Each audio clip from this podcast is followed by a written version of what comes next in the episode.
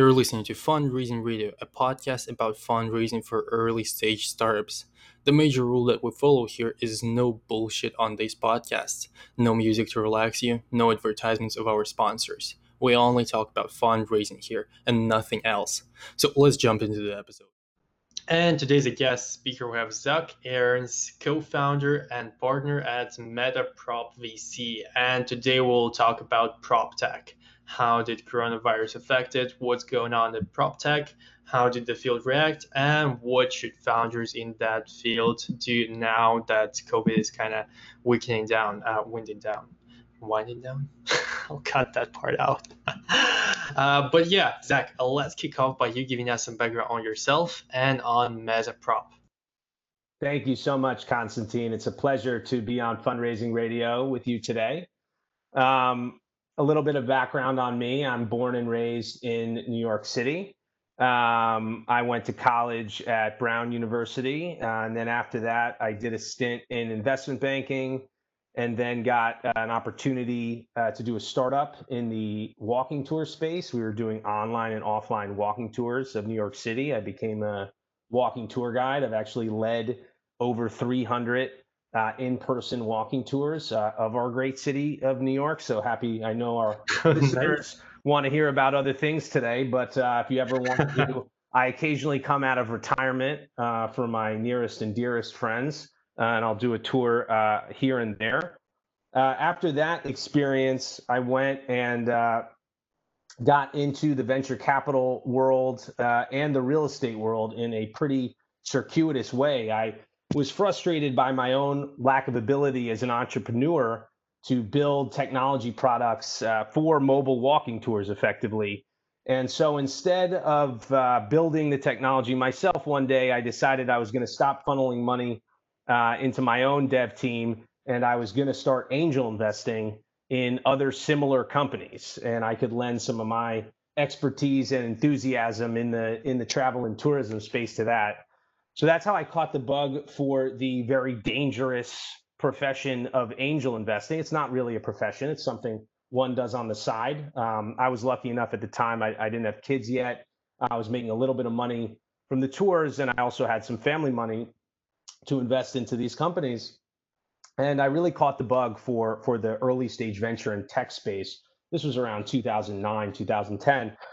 Uh, I realized though that uh, in order to up my game, I, I uh, should probably get some more credentials. So I decided to go to Columbia Business School. Uh, that was in uh, 2011. Nice. Um, and simultaneous to that, uh, I was uh, I got my dad, who's been a real estate developer uh, for many decades, uh, had a hunch that the community engagement process that's that is required when a real estate developer buys a site and looks to entitle the land to develop a building that that was going to move online. And uh, so he brought me into into his firm to do some content marketing, some social media marketing, um, which at the time, this was back in 2010, that was considered uh, quite novel um, and, and, frankly quite strange. We got a lot of pushback on on wanting to do it from some of our uh-huh.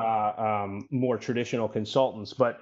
Uh, that was my exposure to the real estate business, and, and and sort of once I got involved in the real estate business, I also caught that bug. So I was simultaneously working in a real estate company, going to business school, and dabbling in the venture capital and angel investing world, primarily investing in, in, in mobile technology startups. And I did an internship while I was at business school for a fund uh, called ENIAC Ventures. And so all of these sort of seemingly unconnected things were, were going on in my career simultaneously. Uh, and I was working pretty pretty hard doing doing being a student and then and then having two kind of part-time jobs. So I was lucky enough to be in a class uh, with a gentleman named Stu Ellman, uh, who's the teacher, and and he's one of the founding partners of RRE Ventures, which is one of the uh, oldest and and and most storied venture funds uh, here in New York City. And he he looked at me and he's like, "What are you doing? Uh, real estate technology is going to be really big. I, I have a hunch it is. My hunches are typically right on tech trends."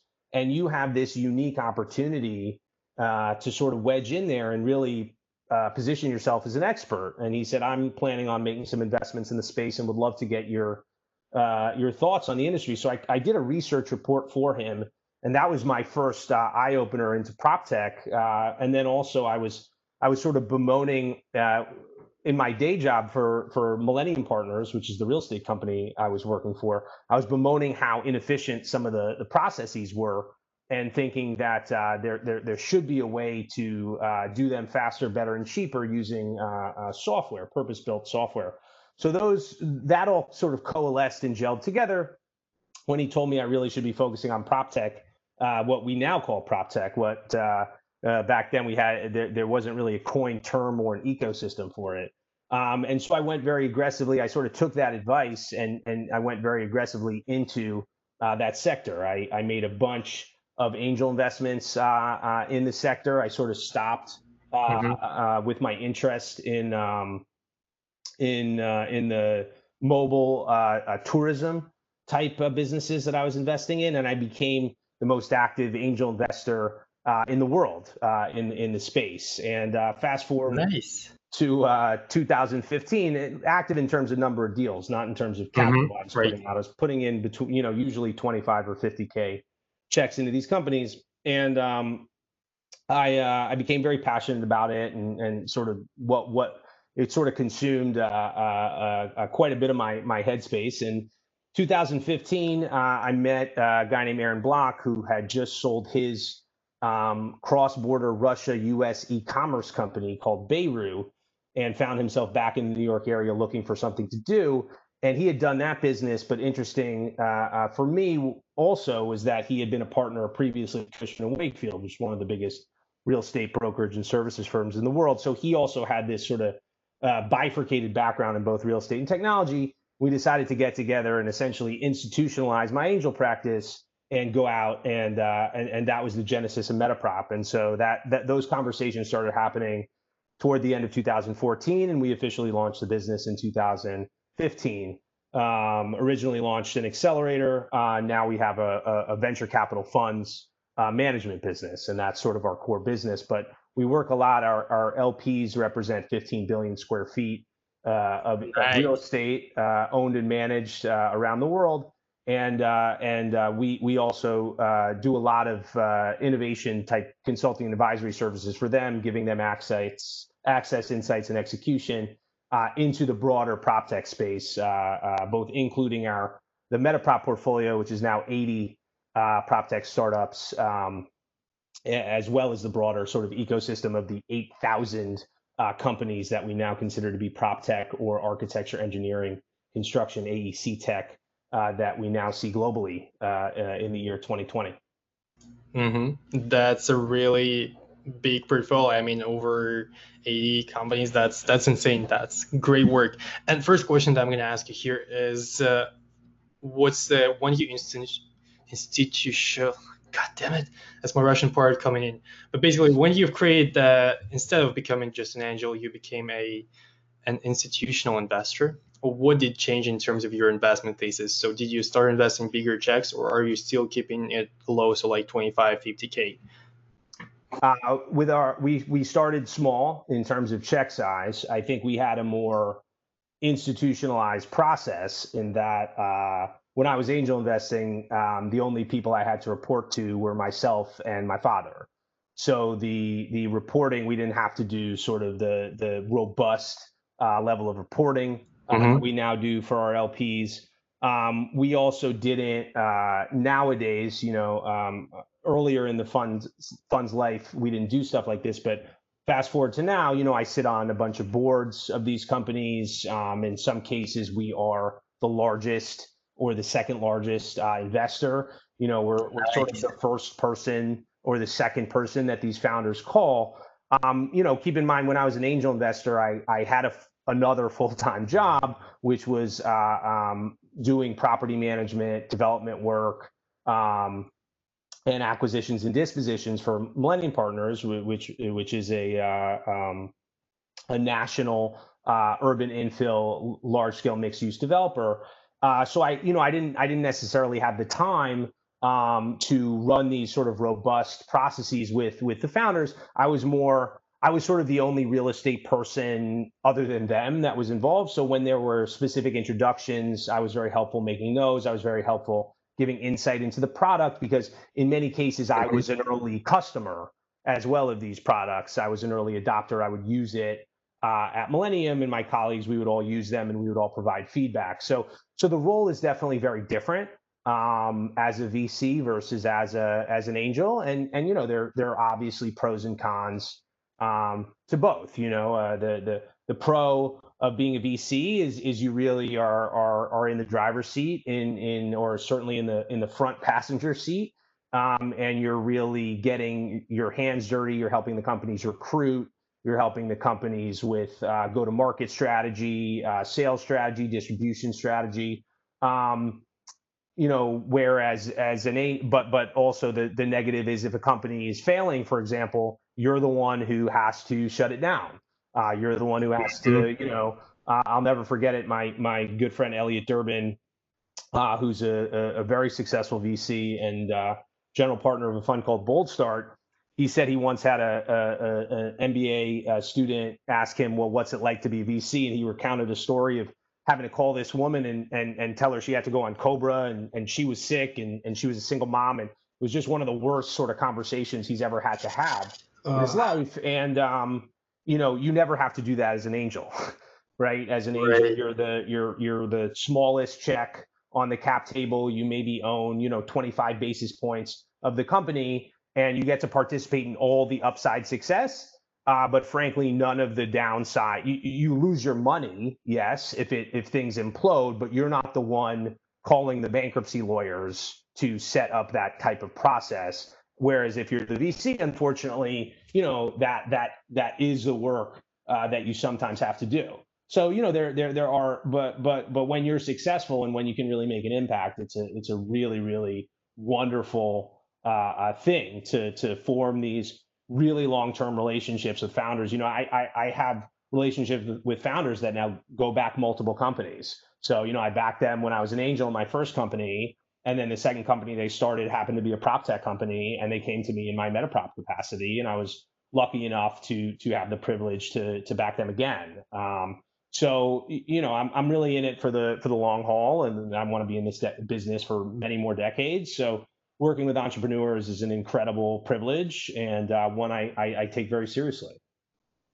Right, right, and it's super awesome to hear you know those relationships that go like multiple companies back. It's always so you know interesting for me to hear how you know you've known the founder for I know 20 plus years and you've been like their first investor in their first company and now three exits later you're best friends. That's awesome. I think that's like the best part of being a VC. Um, but let's move on to the next question that I really want to ask you after I've heard that you had like over 80 portfolio companies. How do you source your deals? How do you manage to find so many good companies to invest in?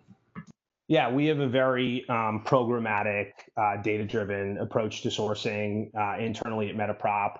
Um, every week we have a dashboard that my colleague Brian updates, and it's kind of like a competition. It looks, you know, visually like like a horse race, um, and you know we kind of have you know friendly competition. oh, you know, I source more than you uh, this week, you know, that kind of stuff. Um, I'm never, you know, when we started the firm, I was the primary source of deal flow, and and I'm very happy to report that I haven't won uh, that horse race uh, at, in, in two years. Um, so so the sourcing now happens, um, you know, uh, from multiple uh, uh, points within our within our firm, and, and, I'll walk you through how we do it.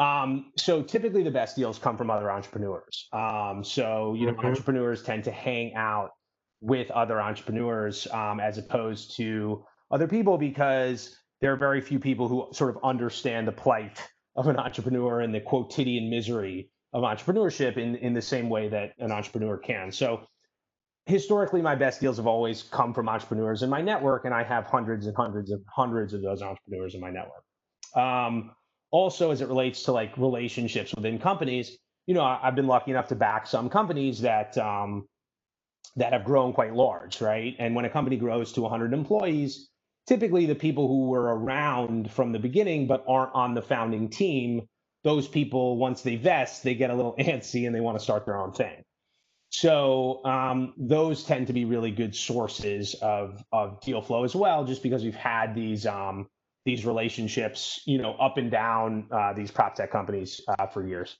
Um, another good source uh, for us for deal flow is other venture capitalists. Um, we trade deals with venture capitalists all the time um, because we are a strategic real estate partner and we have a flexible um, ownership target.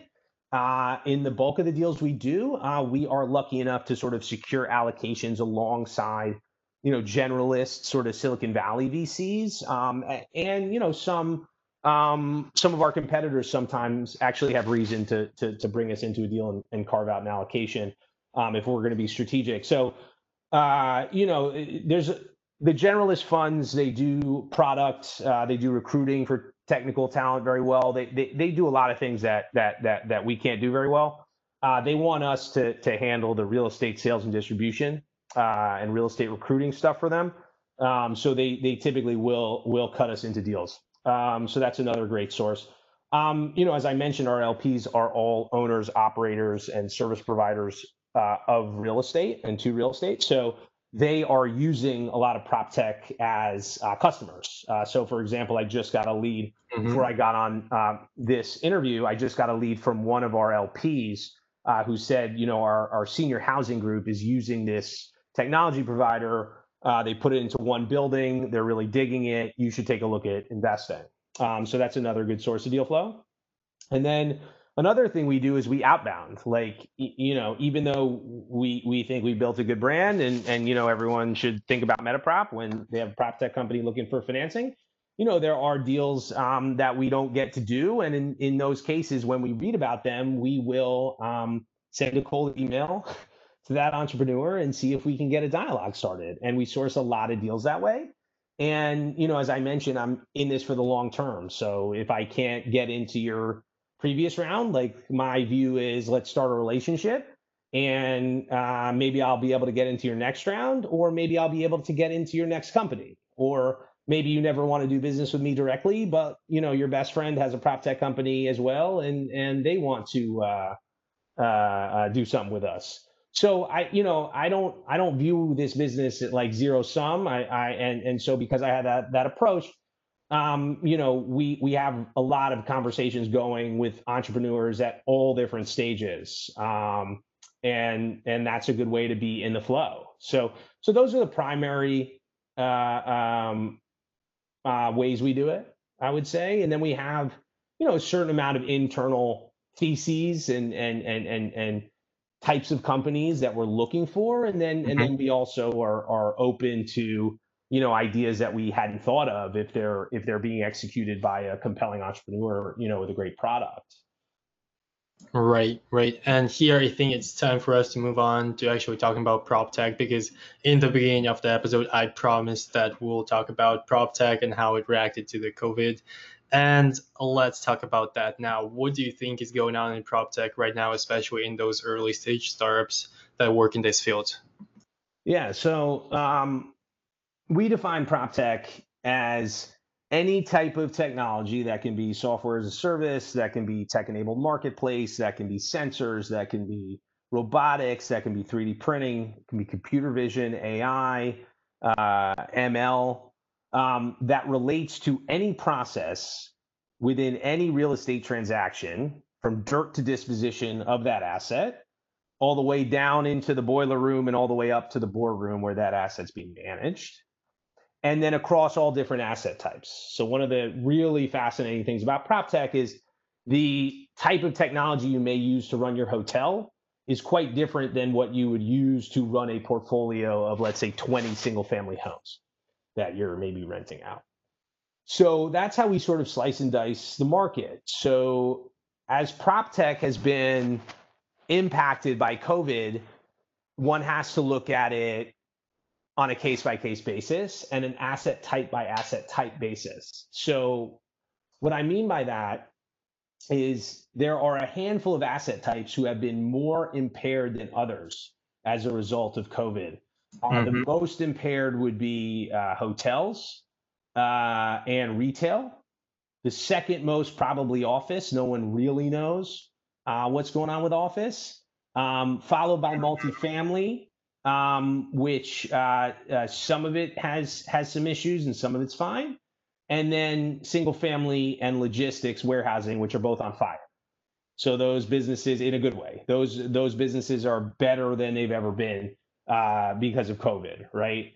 So from what we've seen, if you're a, a prop tech company, your software company, and you're selling into a portfolio of hotels or a portfolio of say retail malls or high street uh, retail locations in cities, um, chances are your customer is still pretty busy putting out fires and trying to figure out how to reopen and trying to figure out how to collect rent that even if they do want it they're probably not engaging with you about your product. Um, so you know a lot of those companies are, are struggling.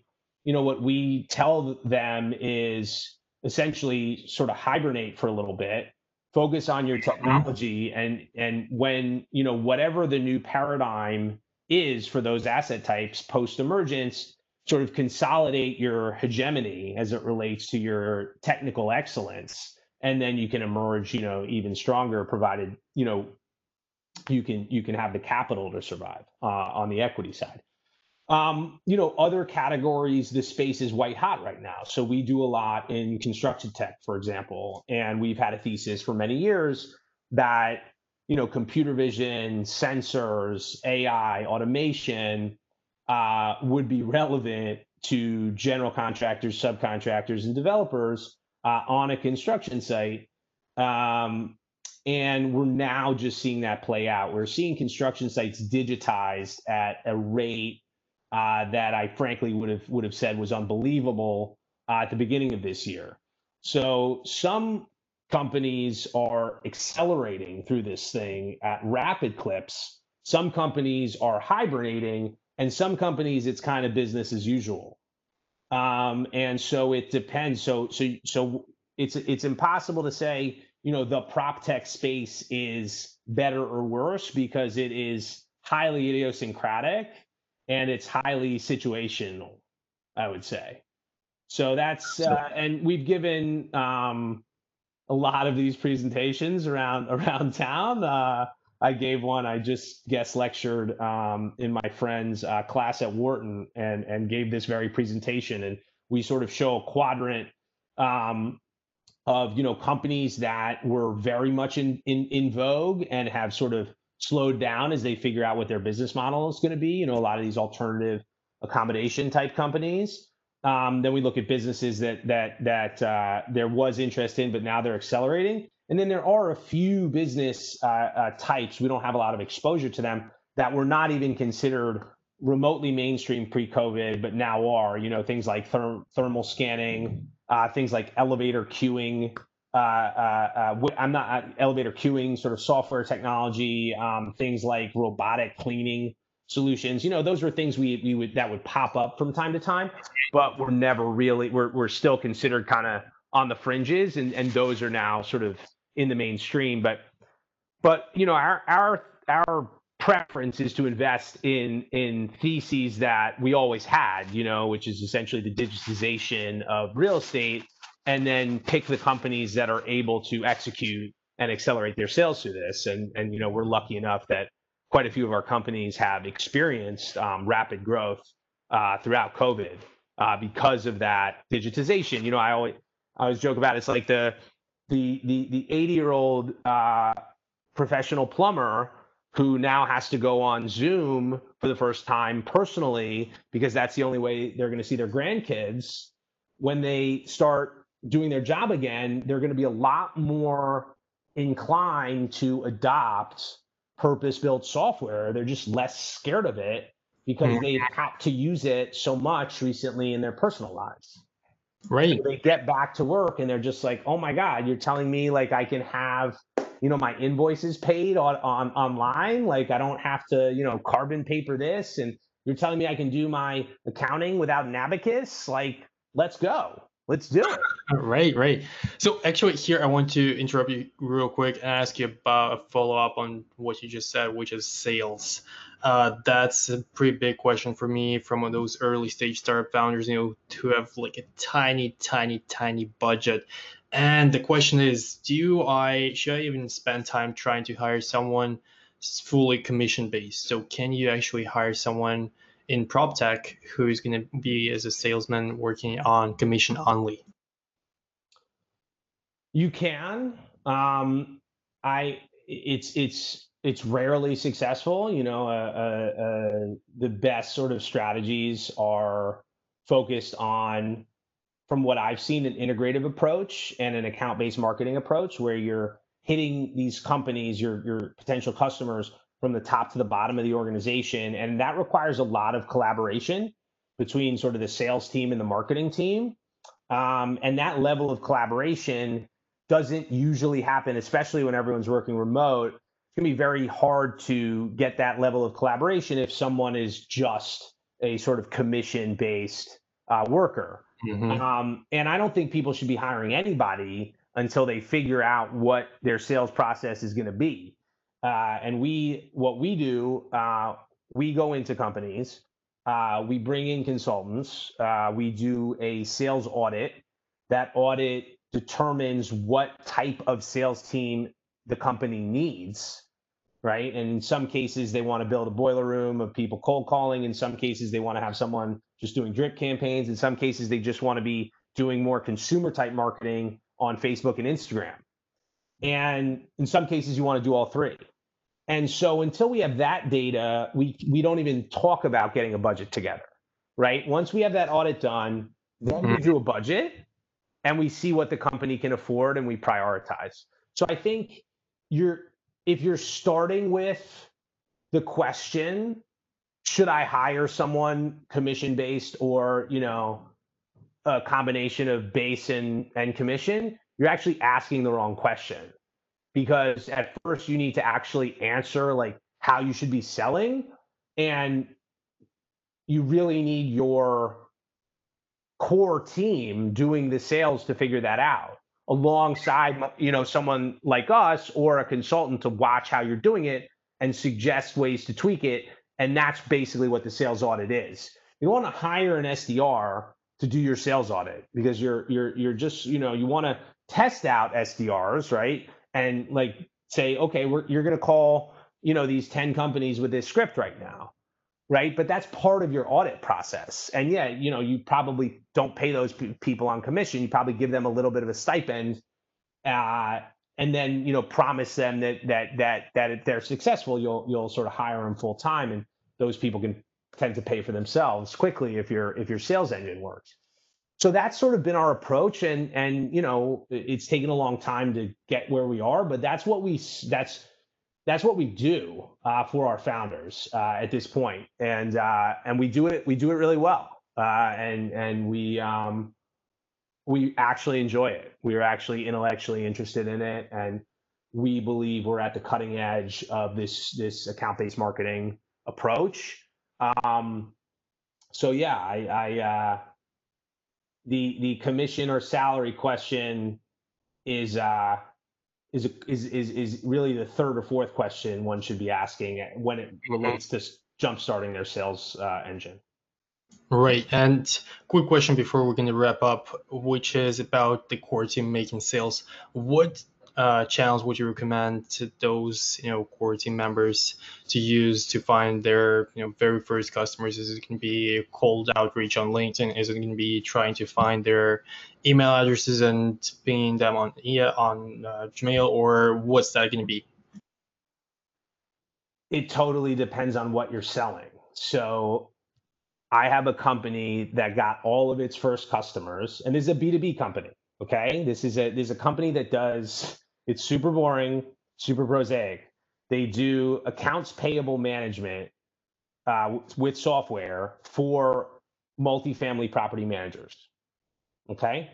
They got all of their first customers creating really funny memes and and advertising on Facebook and Instagram. okay. And so the that concept that a company can now advertise like that in a B2B capacity, I would have said no way even five years ago. I would have said that's an uh-huh. insane uh-huh. strategy. Yeah. But that strategy works, but it doesn't work for everybody. So I don't I don't recommend that everybody does it. But if you have a business that looks like that with that sort of level of contract value, that could be a good channel. For other types of businesses, you know, if you're selling a, a, a pretty complex to understand product and you're selling a potentially big contract value, you know, things in the in the in the in the six and seven figures, uh, what you ultimately want to be doing, then you got to pick up the phone. so if you're in the real estate business or the construction business, the best channel we've seen is picking up the phone. You got to do all the other stuff too. You got to serve them up with a pixel on Facebook. You got to you got to do email drip campaigns. You got to hit them. You got to meet them at the conferences, right? You got to do all of that stuff. But but we've seen the most success always starts with a phone call and then you want to get somebody on a demo. You gotta get somebody if your product's good, right? right? If your product's garbage, you probably don't want to demo it until it's good. But if you have a product that you think is better than whatever this person is using, or or in some cases they're not using anything, you know, other than than you know Excel or whatever, then you got to get them on a demo. And the easiest way to get somebody on a demo is to call them up on the phone.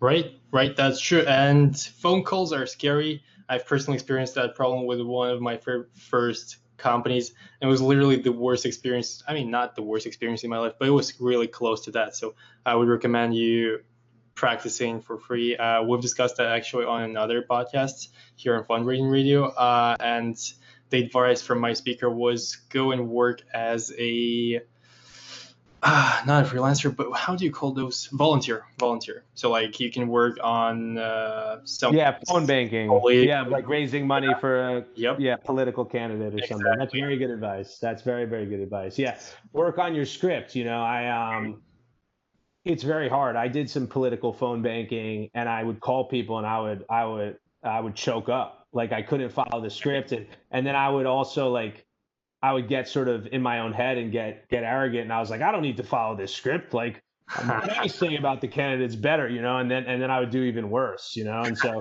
it's it's right. it's pretty it's a pretty humbling uh, experience, and so I think that's that's that's really really great advice.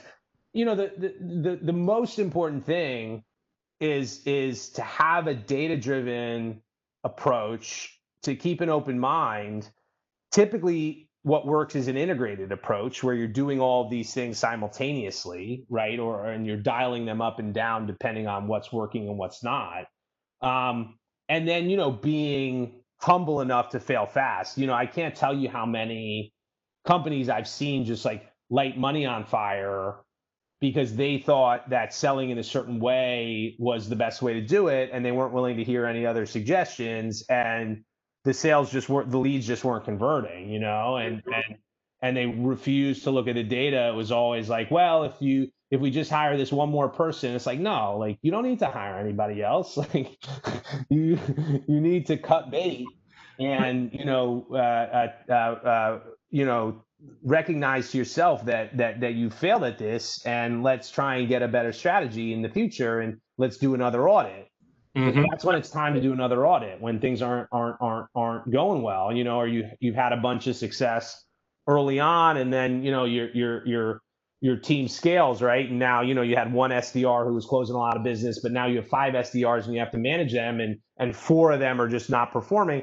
That's mm. when it's time to do you know another audit, right? Because just because you have a sales process that works early on with the early adopters doesn't mean that scales as you try to cross the chasm, and you may need to tweak it. And so I think people fail when they're not data driven, when they don't use the tools. Get a CRM. You know, you don't have to spend, you don't have to buy a million dollar a year CRM. Like you can, you can do an unbelievable amount now for for for free uh, with some of these early softwares. You know, so so because eh, they have freemium model and they're just looking to to hook you early, right? And and as your organization grows, you're going to have to pay for it, right? So mm-hmm. so like get yourself on a CRM as soon as you can. Get yourself to be really really get yourself to not listen to like your what you think should work and and look at what actually works and what doesn't. Right. And allow yourself to be you know humbled. Because like who cares yeah okay you had an assumption that was wrong. Like who cares? Like would you rather your company would you rather drive your company into the ground because of it uh, because to preserve your ego? Or would you rather like try and fix it? Like you know mm-hmm. it's not so and that's a lot of the, that's a lot of what VCs do. You know, like if your sales process isn't working, I'm going to tell you. and like i'm not going to be i'm not going to mince words and people like that you know they may they may feel a little bruised their ego gets bruised for like an hour you know and then at the end of the day they're like you know what you're right it's not working you know it's not you can look at the if you can look at the numbers a lot of ceos who who deep down know their sales process is broken they refuse to to have a data driven approach because they're too scared they knew if they were looking at the data and someone else could inspect that data and call them out on it, that they'd be toast, right? So they put up this sort of veneer of this, like, oh, I don't need to look, like this is this is how it is, this is how it's going to be, and you know they're just they're th- those types of entrepreneurs are gonna are gonna if they don't if they don't course correct, you know they're gonna run their companies right into the ground. Right, and on this very very positive note, we're coming out the last question of today's episode, which is a call to action. So, what's the one thing you want to do as soon as the episode is over? The one thing I want people to do? Yes, the listener that's listening to this specific episode right now. I think the most important thing listeners can do if you're truly interested in uh, in sales there are great online tutorials for how to craft a cold email. Um, there's a firm called SalesFolk that has great programming. You know, you can the the myth of the like natural born salesman, you know, the the the sort of Willy Loman, like I'm born to be a traveling salesperson. Yes, are some people naturally more gifted at it than others? Without question. Can anybody become a pretty good salesperson um, using these online tutorials? Absolutely. You may ask me, well, why would I want to do that? Well, if you want to be a CEO, right, you're going to have to be a utility player, right? You're going to have to be a generalist. And so even though you may never have to be the best salesperson, you may never uh, be driving sales, in order to recruit that person, you need to be intimately familiar with the question, what makes a good salesperson? Right. And so I would urge everybody to do the work online. I've done I've done it. I've done a bunch of these tutorials. Um, mm-hmm. and they're fascinating and they keep evolving. And the new the new hotness, as we used to say in the space, is is account-based marketing and so if you want to be at the bleeding edge, you know, become an expert in account-based marketing because what we're seeing now and technology is really helping us bridge the gap and get insights into this. We are seeing a coalescing of the practice that we used to call marketing and the practice that we used to call sales.